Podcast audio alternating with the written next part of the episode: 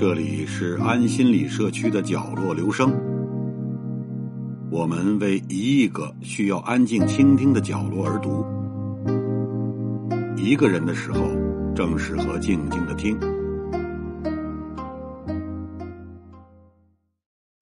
我们依然时常想起梁思成。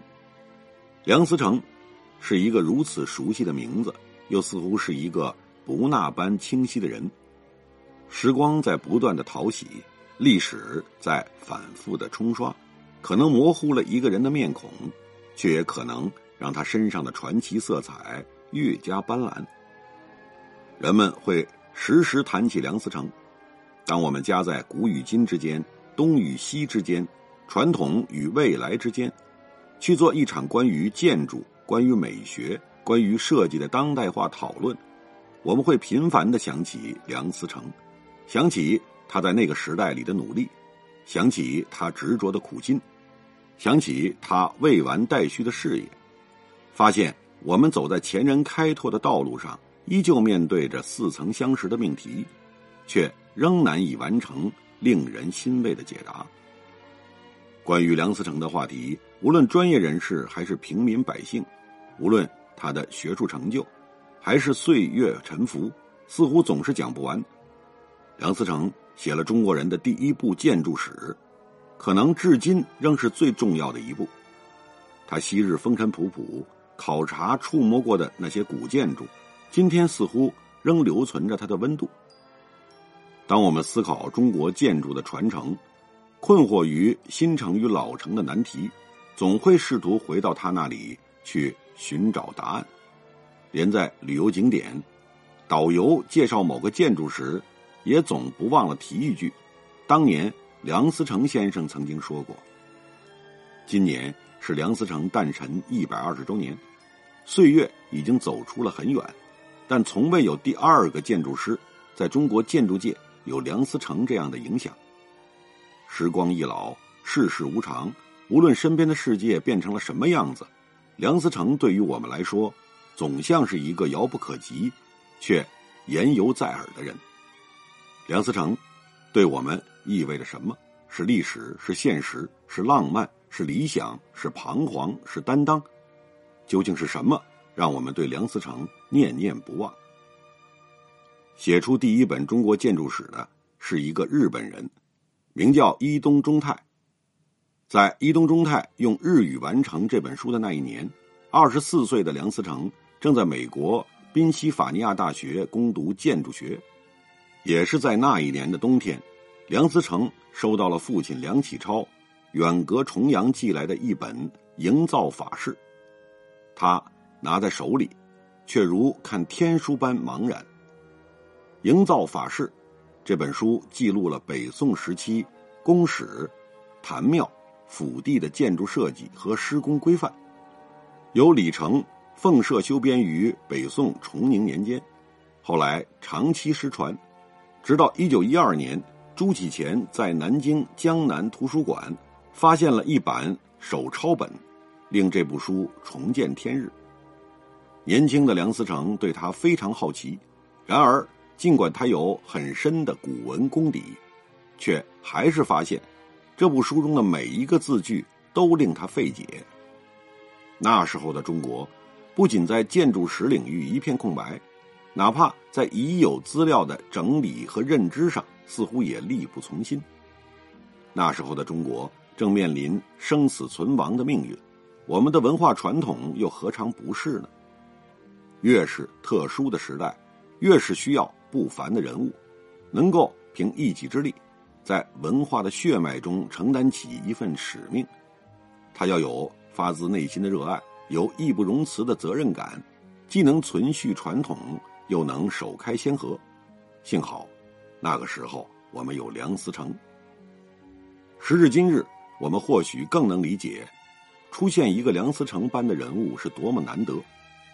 他生长于一个家学深厚的名门望族，长期受到家国情怀的熏陶，从小积淀了深厚的古典文化根底。长大后，又有留学美国、游历欧洲的经历，他可以在学贯中西的基础上去挖掘中国传统文化的精髓，又有强大的信念和毅力，支撑他在最艰苦的岁月里，矢志不渝的坚持理想。当年的梁思成，看着欧洲各国对古建筑都有系统的整理和研究，有感于中国建筑史的空白，充满了失落与不甘。从宾大硕士毕业之后。立志写出中国建筑史的梁思成，进入哈佛大学研究院，却在翻阅了大量的文献资料之后，发现中国建筑结构造型和布局在世界学术中仍是一个待解之谜，于是有了回到中国进行实地考察的打算。于是，一段永远无法再重现的故事，在历史的荒烟蔓草中上演了。一九三二年。梁思成开启了中国历史上的第一次古建筑调查，此后的十年是中国生死攸关的十年，也是梁思成艰苦考察的十年。在这十年间，梁思成的足迹踏遍了中国二百多个县，考察测绘了两千七百三十八处唐、宋、辽、金、元、明清等朝代的古建筑遗存，包括蓟县独乐寺、宝坻广济寺。正定隆兴寺、应县木塔、大同华严寺、赵县安济桥等等，在我们今天的想象里，梁思成的古建筑考察之路是一段段浪漫的奇侠故事。梁思成与他的爱侣同仁翻越于山川田野之间，穿越着历史的迷雾烟尘，去寻找那些了无踪迹的古寺古塔，勘察他们的前生今世。与千千万万尘封的过往重新相遇，然而，回到真实的历史中，却可能是另一番惊心动魄的场景。他们有时坐车在泥路上颠簸，有时要乘坐驴车找路，路再不好走一些，就背着几十斤重的仪器在山路上步行。他们常常找不到一家干净的旅店，时常与臭虫、跳蚤。蝙蝠为伴，甚至还要担心路上是否有土匪。考察山西佛光寺时，梁思成记录到，上千蝙蝠丛生于几横四周，如同厚浮其上的一层鱼子酱。蝙蝠身上寄生的臭虫数以百万计，于木料上大量滋生着。我们的口鼻上蒙着厚面罩，几乎透不过气来。在一片。漆黑和恶臭之间，借手电光进行着测绘和拍摄。几个小时以后，当我们钻出檐下，呼吸新鲜空气时，发现无数臭虫钻进了留至平案上的睡袋及睡袋内的笔记本里。考察应县木塔时，据梁思成的助手莫宗江回忆，人在上到木塔塔顶的时候。已经能感受到身体要被大风刮下去，但塔刹还有十几米高，除了几根铁索外，没有任何可以攀援的东西。梁思成的腿不好，但硬是握着冰冷的铁索，两腿悬空的往刹间攀去。九百多年前的木塔年久失修，谁也不知道哪根铁索已经锈蚀，哪块木板已经着空。一个晴朗的午后。专心工作的梁思成不曾注意到头顶的云层正在迅速合拢，突然间，身边炸起一声惊雷，他险些松开手中的铁链，而当时他正距离地面六十多米。梁思成的学生，建筑史学家杨红勋教授，很多年以后在讲述这些往事时，仍掩饰不住激动。现在有多少建筑师会去做乡野调查？很多人都坐在空调房里，埋头造空中之城。但是当年先生和营造学社的同仁一起，共测绘了两千七百三十八座古建筑。那是什么年代？战乱，他们真是拿命在做呀！今天我们翻阅梁思成和林徽因当年的照片，大都是工作照，不是攀在房顶上，就是坐在牛车上赶路，花前月下的很少。念及此，杨红勋唏嘘不已。十年的考察让梁思成掌握了大量的第一手资料。一九四二年，他开始编写《中国建筑史》。《中国建筑史》是梁思成最重要的学术著作，也是第一部由中国人编写的比较系统完整的中国建筑史。然而，这样一本具有重要历史意义的著作，却是梁思成在战乱时期的不断流亡、严重患病的状态下完成的。因为时局极不安定，梁思成带领中国营造学社辗转各地，期间他也不幸染上了脊椎软骨硬化症，需要穿戴特别的钢背心才能工作。这一阶段，林徽因也染上了严重的肺病，卧床不起。战乱四起，行动不便，贫病交加，在极端困苦的情况下，梁思成与林徽因相互扶持。仍不顾一切的致力于学术研究。梁思成用两年时间努力完成了中国建筑史的书稿，在此后几年时间里，又以惊人的毅力持续工作，撰写了英文版的《图解中国建筑史》。书中附有二百一十余帧图例和照片，以近代建筑的表现方式，科学分析了中国建筑结构的。基本体系和时代演化，可谓是对中外建筑史学的一大贡献。为什么要研究中国建筑？梁思成自己也说，研究中国建筑是逆时代的工作。除了挽救岌岌可危的国家遗产之外，研究中国古建筑也是基于现实的考虑。梁思成说，近年来中国生活在剧烈的变化中，趋向西化。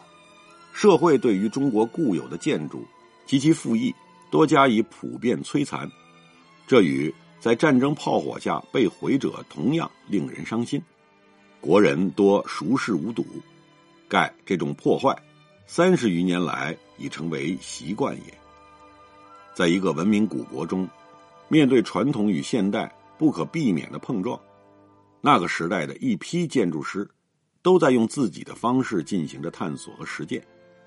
以林徽因和梁思成为代表的中国建筑史研究，体现了中国新文化运动知识分子的理想，即是在整理国故的基础上实现中国文化的复兴。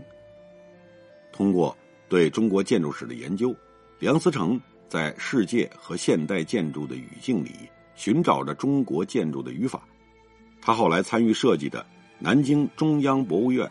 可以看作是在整理中国建筑之故的基础上，运用新学新知，再造出理想的中国风格的现代建筑。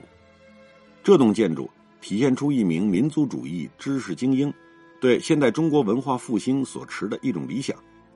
他以中国辽宋豪晋时代的文化为再生的起点，又经过了西方建筑美学标准的提炼和修正。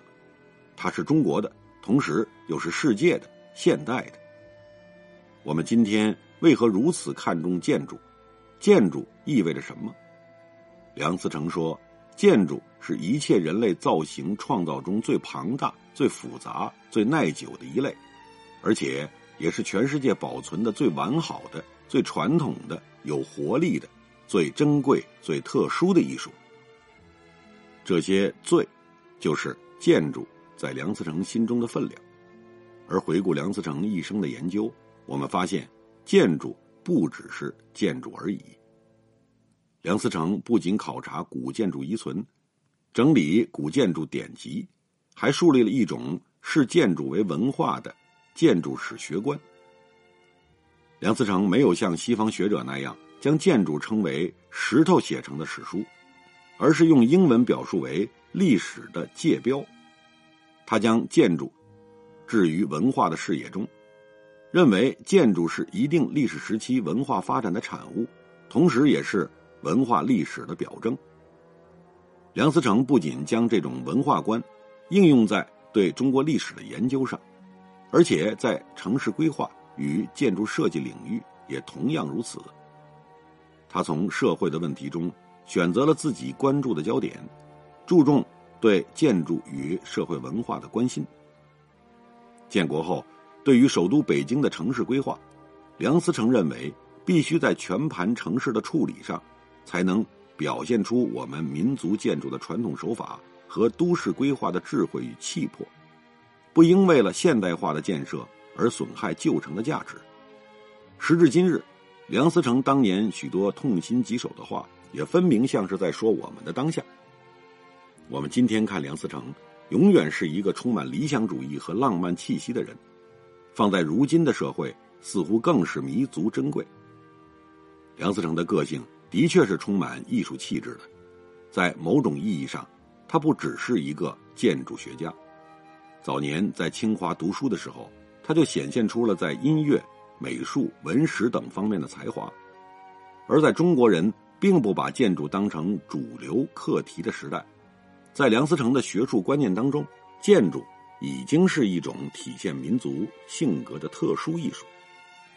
甚至梁思成的建筑学术本身，都成为艺术化的文本。今年秋天，梁思成文献展在清华大学艺术博物馆举办。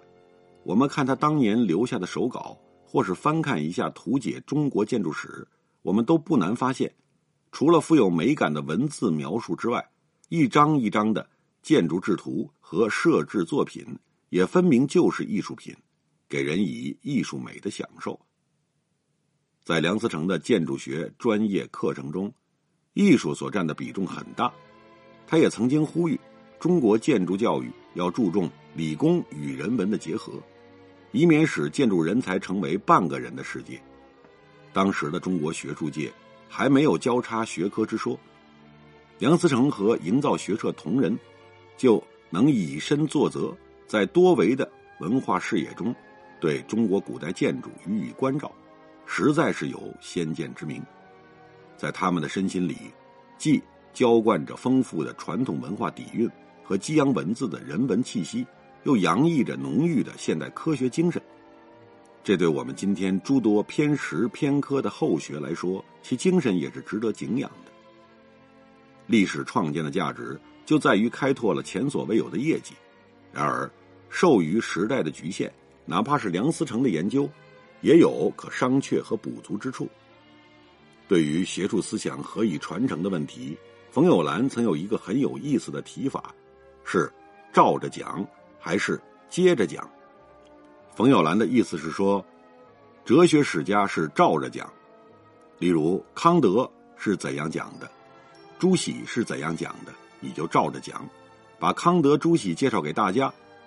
但是哲学家不同，哲学家不能限于照着讲，他要反映新的时代精神，要有所发展，所以要接着讲。例如康德讲到哪里，后边的人就要接着去讲；朱熹讲到哪里，后边的人也要接下去讲。或许我们之所以对梁思成念念不忘。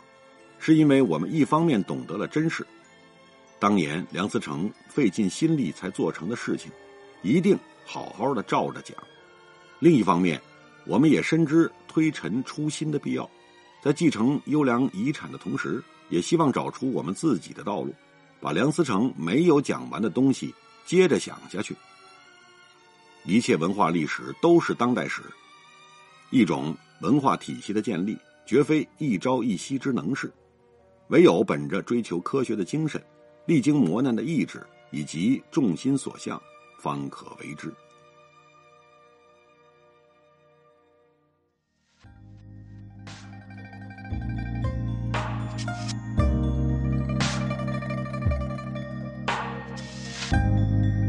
上为您朗读的是选自公众号“谁最中国”上发表的一篇文章。谢谢来自每个角落的慧心倾听，请记住这里。我们在一起，咱们天天见。